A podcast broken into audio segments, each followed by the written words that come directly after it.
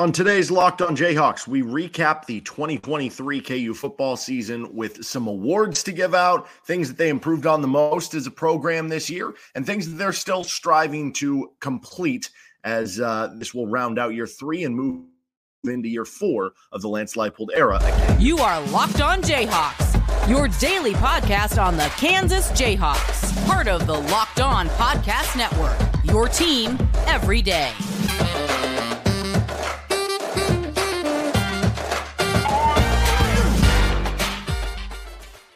I'm Derek Johnson. You can hear me as well Monday through Friday from 3 to 6 p.m. on KLWN in Lawrence with Rock Chalk Sports Talk. Thanks for making Locked On Jayhawks your first listen every day. We're free and available anywhere you get your podcasts. You can like and subscribe to our show on our YouTube page. They get all the everydayers out there tuning into each and every episode.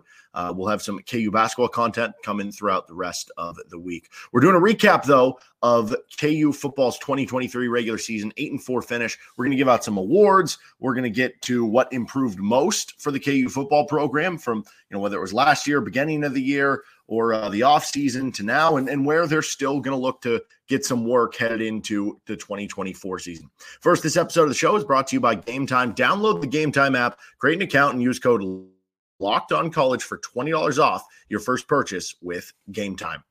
So I think overall the program is clearly on the rise for KU football. You win eight games. You have seen your win total increase each and every year under Lance Leipold. And I do think it is important that progress isn't always linear. You know, this was apparent like you, you look at the Mark Mangino era at Kansas, right? You go uh, to a bowl game in year two.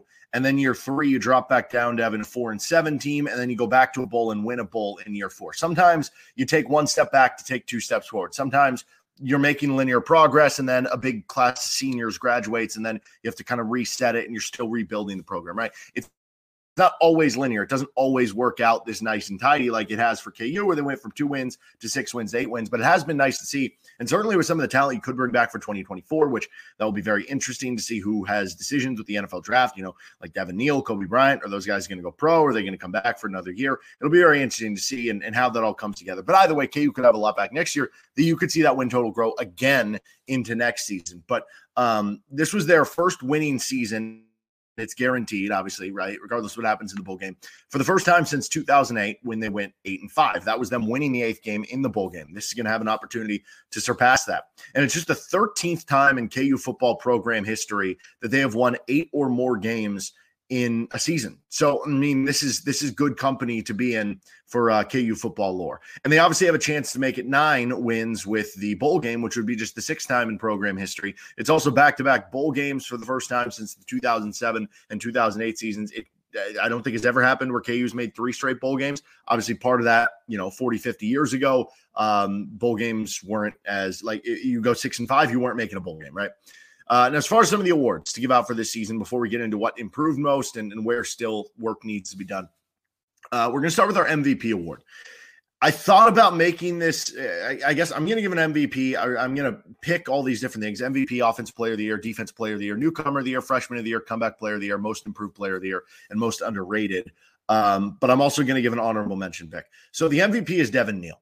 He was your consistent all season long. Over 1,200 rushing yards, just a touchdown machine toward the end of the season. Took over in some key moments. Like he did everything in his power for you to win the Kansas State, for you to win the Texas Tech games. You just came out on the wrong side of things in a close game. But he was excellent again against Cincinnati, over 100 yards. He was excellent all season, right? You go back and you look through you know, uh, the, the, game logs and, and, the games that he performed all right. Uh, had a big game against Oklahoma and helped you get that victory there, and uh, had a huge game against UCF. Like this guy was your consistent all season long. He was so valuable. He was valuable to the heartbeat of the team, to what he meant to the program, being a local Lawrence kid. Devin Neal for MVP. I gave Jason Bean an honorable mention pick here.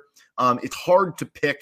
It, would be hard for me to give Jason Bean this award. I mean, it just inherently quarterback is the toughest position to play, and quarterback is the most valuable position to play. You're touching the ball every time, right?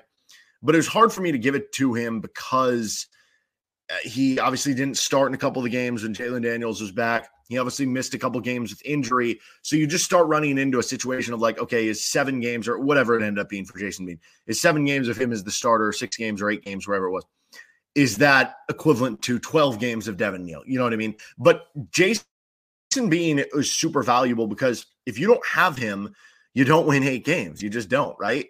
Um, you think back to like the Oklahoma game, which is the going to be kind of the highlight win of the season. You don't win that game without Jason Bean. And he was so valuable in providing you that backup quarterback to Jalon Daniels, who came in and allowed you to not miss a beat in a lot of ways. And with how well he played, in addition to it, in a lot of the recent games he played, he gets the honorable mention for MVP. Offensive player of the year goes to Devin Neal as well. A lot of times in like the NFL, you'll see MVP, it's a quarterback award, and then offensive player of the year is like basically the nod to be like, let's give it to a non-quarterback. You know, which non-quarterbacks having the best year? I gave MVP to Devin Neal. Um, so Devin Neal's going to win Offensive Player of the Year too, right? He was the team leader in rushing yards. Like um, he was the team leader in, in yards from scrimmage on the offensive side of the football. He was the heartbeat of the offense. And it's not just the impressive highlight runs, of which there were many of him breaking out in the open field and having a long run. It's the little intricate plays that Devin Neal makes where it looks like it's going to be a one or two yard loss and he turns it into a one or two yard game. You know, second and eight, second and nine, you're not really, you know, getting all excited jumping off your couch being like, wow, what a run. Thanks for making it second and eight. But to be in second and eight as opposed to second and 12, like that, that little three or four yard subtle difference is such a big deal for an offense. Uh, but anyway, he was amazing all year long. My honorable mention pick for offensive player of the year, I'm going to give it to Lawrence Arnold especially with the way he he kind of finished the season. Over 700 yards receiving, big play receiver. You think back to the Iowa State game, he comes up with the big catch there. You think to the Oklahoma game, he comes up with the big catch there on fourth down. Like just making big catches throughout the season, in addition to leading the team in receiving yards. 700 yards on this offense receiving is equivalent equivalent to a thousand yards on another offense because Kansas likes to run the ball. Kansas is a balanced offense. Kansas throws it to a lot of targets. They've got a lot of good players. They got a lot of good receivers and tight ends and running backs to get the ball to. The quarterback runs the, you know, so it's it's hard to have 700 yards receiving, and he has. Like he he was excellent this year, especially over the back half of the season. Um, he's just been kind of going and hitting some big plays for you. Defense player of the year. I'm going to give to Cobee Bryant. Excellent all season long. Um, you look at the the like mid 50s NFL passer rating against. He basically created an island for you. He locked down one side of the field. Teams just kind of stopped targeting him over the last portion of the season. And even when they were, he comes up with an interception against Cincinnati. You know, he comes up with some big plays. I, think he was targeted six or seven times against K State. That was kind of the one team was Kansas State. It was like we're going to go at this guy, and they had like one catch uh, on like six or seven targets. You know, so Cobee was excellent all year long, and I'd imagine for Brian Borland, that allowed him to feel more comfortable sending some pressure sometimes, knowing that you had Cobee on the outside. Honorable mention pick for defensive player of the year is Austin Booker. Excellent coming in, leads the team in sacks, leads the team in tackles for loss, has some batted down passes. He's had a couple games in there too where he's racked up big tackle numbers, tells you he's getting involved in the running game. Um, he completely changed things for this defense. You know, like uh, when when they lost Lonnie Phelps last offseason, it was a big concern because you could have argued Lonnie Phelps was the team's best defender a year ago. Now, I, I think Cobee Bryant was first team All Big 12, so maybe you would say it was still Cobee last year. But either way, Lonnie Phelps was one of your best defenders uh, a season ago, and he was. I, I mean, the pass rush position is such a premium position in football, right? And you worried what the defense would look like without that. Well, it turns out Austin Booker gave you the same production, if not better, than what you had with Lonnie Phelps, which is pretty incredible uh, for the redshirt sophomore transfer from Minnesota. So he was excellent and made so many big sacks, so many big plays for KU at the defensive end spot. Newcomer of the year, let's go back to Austin Booker. But if I want to give an honorable mention for somebody else, how about JB Brown? I was impressed with him from the get go in offseason camp, and he kind of lived up to the billing for me. I mean, uh, such a hard hitter. You saw that in the Cincinnati game. Obviously, the Oklahoma, I, the Cobee Bryant hit on, on BYU where he picks it up and then scores a touchdown. That's the hit of the year. Honestly, second is probably the JB Brown one where he plants, I think it was Farouk or somebody for Oklahoma, forces the fumble, they pick it up. And uh, he, he was an excellent addition for them. He added a physical element, an athletic element in the linebacker position um, wasn't always logging the most snaps among linebackers, but like he has been a really nice addition and added another element to this defense. He's the honorable mention there. Uh, freshman of the year, Cole Ballard, after his recent run. I know it's not a ton of games, but I thought he played well enough. There's also not a lot to choose from here, right? Um, we're going to talk like special teams with Keaton Kubeka. I, I don't know. Uh, Damon Greaves, I guess, would get the honorable mention. Uh, I, I, don't think statistically, like the you look at the yards per punt, not great, but I will say they rank much better in net yards per punt, top half of the Big 12. So he's done a good job, even if it hasn't been super lengthy punts. At least they're high length, not very lengthy punts, to where you're not getting big returns, and it's been much improved, at least that side of things from where it was last year. Comeback player of the year, Daniel Hishaw. after suffering that injury, coming back, he has been excellent this season, provided that thump. We haven't seen it as much the past two games, but unbelievable season for him. And, you know, that is the one security you have that if Devin Neal does go pro at the end of this year, you feel like Daniel Hishaw is going to be pro- projected to have a thousand plus yard rushing season next year. Honorable mention here is Jason Bean. I mean, literally, he came back and uh, turned out he I mean, it worked out for I think all parties involved. Uh, most improved player of the year. I, I, think there's a couple guys that I just want to mention here. I, I, don't know that I have one specifically, but Bryce Cabeldue, Cornell Wheeler, Marvin Grant, Mello Dotson, uh, Hayden Hatcher. I think are all players that you know. To some of those, like Mello Dotson was a starter already, so it's not like he he just. Uh, but to go from uh, you know, being a starter who you look at some of the completion percentage against and some of the NFL pass rating against last year, it was like, okay, like he played well, but there are times where it wasn't. And, and this year, just a pick six machine, you know. So all those guys, I think, whether it was working into more playing time, whether it was just playing better, whatever it is, would get uh, deserve credit there. Uh, honestly, you maybe even throw Jason Bean, but I don't know. His big improvement came last year from the year before, I think. Uh, most underrated, I gave it a tie between KU's receivers and pick any of them Quentin Skinner, Luke Grimm, Lawrence Arnold, the whole group, whatever, and KU's offensive line, because all season long, as, as big as the running game got going, and, and as much as they had all these different quarterbacks in there, offensive line was consistent for a lot of them playing through injuries. They were excellent at pass blocking, they're excellent at run blocking, and uh, this was a great unit for KU on the offensive line. And they had some depth, they were able to rotate, you know, a sixth and seventh guy in there and still be okay. Uh, we're going to get to uh, what improved most for KU from last year, from the offseason, from the beginning of the year to uh, this year, and what still needs work for the Jayhawks moving forward as a program. First, this episode of the show is brought to you by Gametime. Buying tickets to your favorite sporting event shouldn't be stressful.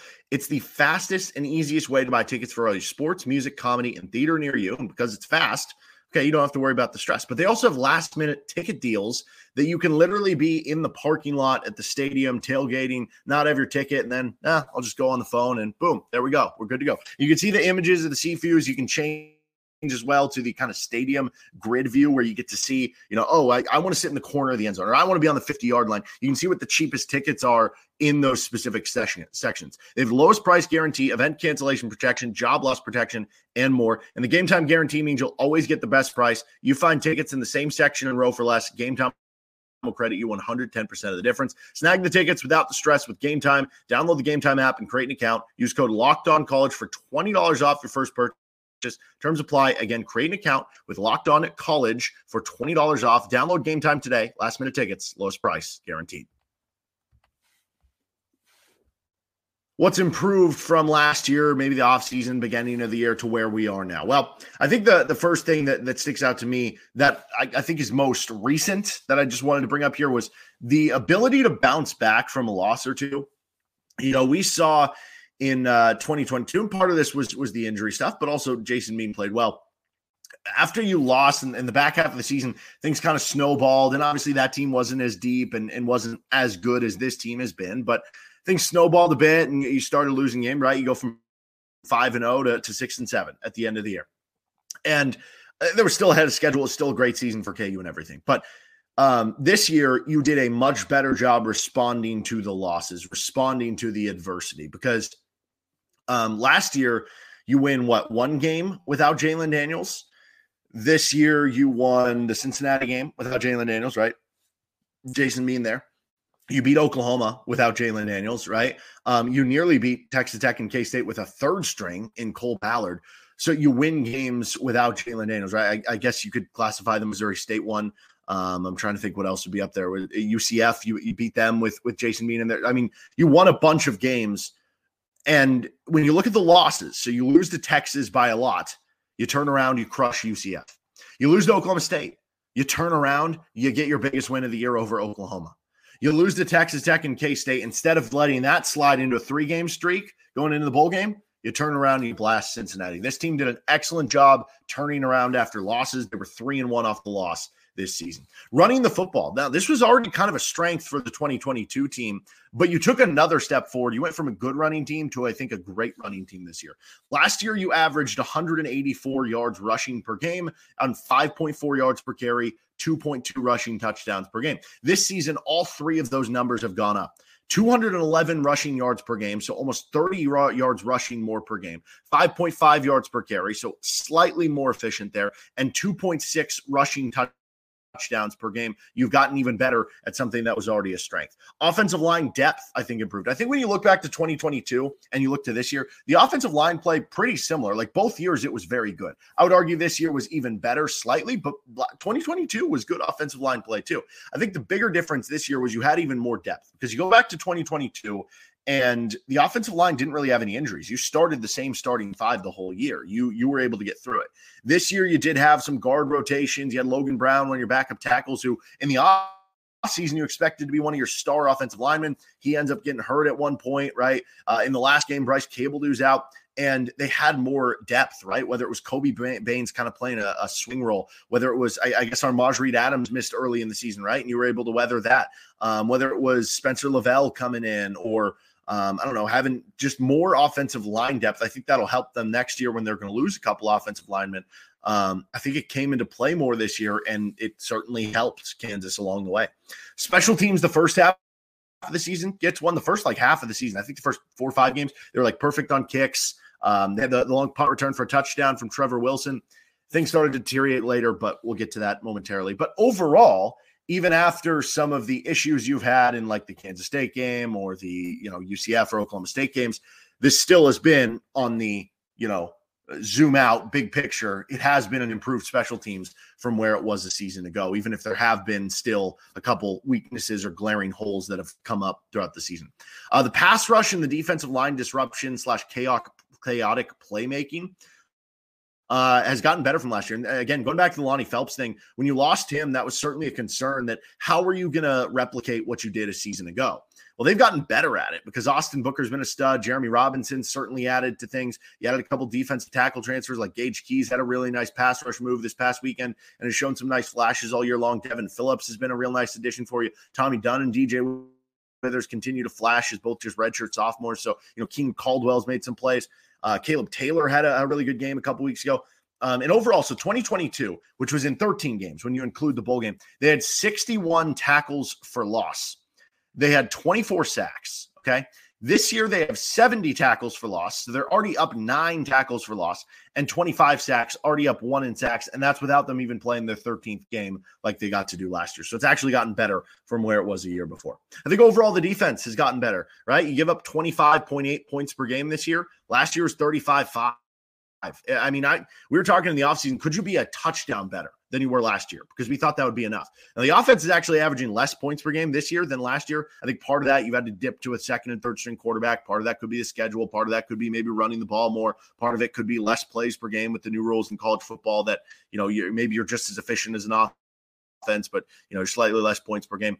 Uh, but anyway, they, have gotten even better than that. You know, the the ten less points per game, pretty incredible. Um, also, the scoring ability of the defense, like that, was such a boon this year with with what a handful of defensive touchdowns, four defensive touchdowns. Um, the run defense is part of that too. It got better. 209 rushing yards allowed per game in 2022, 4.8 yards allowed per carry, 2.8 rushing touchdowns allowed per game. So far in 2023, 167 rushing yards per game. So you're 42 yards better. And overall, that means that between you running the football and you stopping the run, you are basically like 70 yards better than you were last year. But 4.5 yards per carry, which is uh, 0.3 less than the year before, and two rushing touchdowns per game, which is almost one rushing touchdown per game less than the year before. So where do they still have to go? Where are there still areas where they're going to be looking to, you know, sharpen things up in the offseason and, and try to continue to take steps forward into 2024? This episode of Locked On Jayhawks is brought to you by FanDuel. As the weather gets colder, the NFL offers stay hot on FanDuel. Right now, new customers get $150 in bonus bets with any winning $5 moneyline bet. That's 150 bucks if your team wins. If you've been thinking about joining FanDuel, there's no better time to get in on the action. The app is so easy to use. There's a wide range of betting options, including spreads player props, over unders, and more. You can get in on the Monday Night Football action between the Vikings and Bears. You can get in on the KU basketball game against Eastern Illinois tomorrow, who EIU will have that preview coming up, and uh, they're not very good, so it could be a lot of points. Could be a lot of fun player props for KU in the game. Visit fanduel.com slash locked on and kick off the NFL season. FanDuel, an official partner of the NFL. So, what still needs work for KU headed into the offseason in 2024? They've obviously made huge strides as a program, especially from where they took over. Where are they still going to be looking to, you know, sharpen things up?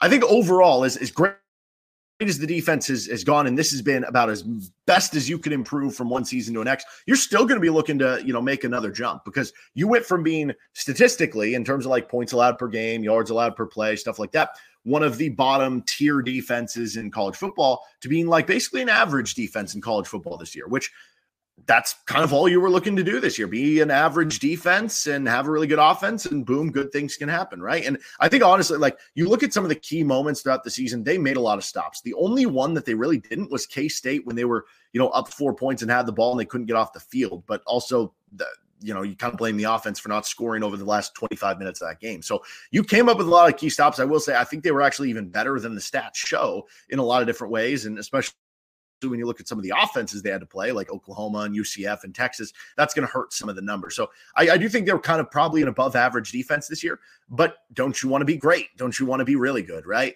So, like, as good as the run defense, as, as much better as it was, you still gave up 200 plus rushing yards five times this year. You allowed four and a half yards per carry seven times this year. So go from an improved run defense to being a shutdown run defense next year, right?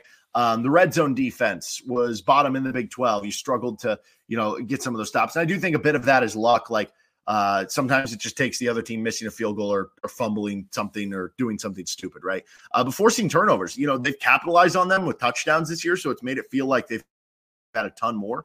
But oddly enough, they forced 1.7 turnovers per game last year. They've only forced 1.3 turnovers per game this year. So that's something that could quickly change year to year. Uh, another thing is red zone offense. They struggled a bit this year, more of middle of the pack in the Big 12. Overall, like I said, they're averaging a few less points per game than last year. I think part of it is that. Another part of it is this next thing can you keep the quarterback healthy? I don't even know if this is something you can really shield or plan for in a given year. Um, but if you could, it'd be great because that would certainly help to have a fully healthy Jalon Daniels all next season. Special teams in the second half, you have to be able to short this up over the back half. Uh, again, the, the, special teams played much better in the first half of the season, and on aggregate over the course of the season, it still is improved from last year. But the the second half of the year, when you think of Kansas State game, when you think of the uh, the the UCF blocked uh, uh PAT going back the other way, even though the game or, or, that play didn't matter in the game, Oklahoma State it kind of costing you with a couple of those. Um, the special teams at Mo, I mean, uh, fumbling on a kickoff, even though you ended up beating Oklahoma, right? Like little things like that that you're going to look to tighten up even more. That could be the difference between you winning eight games versus nine or 10 for next season, right? And then the, uh, the other part, this is more of just a big picture. Can you make your third consecutive bowl game? Because that hasn't been done in KU football history. Certainly the expectation is going to be more than that. And certainly the expectation, you know, with you leaving and assuming you bring back all these guys that you expect to, which – you know, we'll see because the transfer portal season is about to get wild here. But then again, KU could add reinforcements too and bring a lot of guys back. Um, the expectations are going to be can you compete for a conference title? The expectations are going to be can you compete to win double digit games, right? And, and that's great, but let's still not lose sight that making a third straight bowl game would still be a, a wild achievement for uh, where this program's at. All right, that'll do it for this episode of Locked On Jayhawks. You can find us anywhere you get your podcasts. You can like and subscribe to our show on our YouTube page. We'll be back tomorrow for a Kansas Eastern Illinois preview for uh, that game coming up on Tuesday night. Have a great rest of the day. We'll see you next time with LOJ.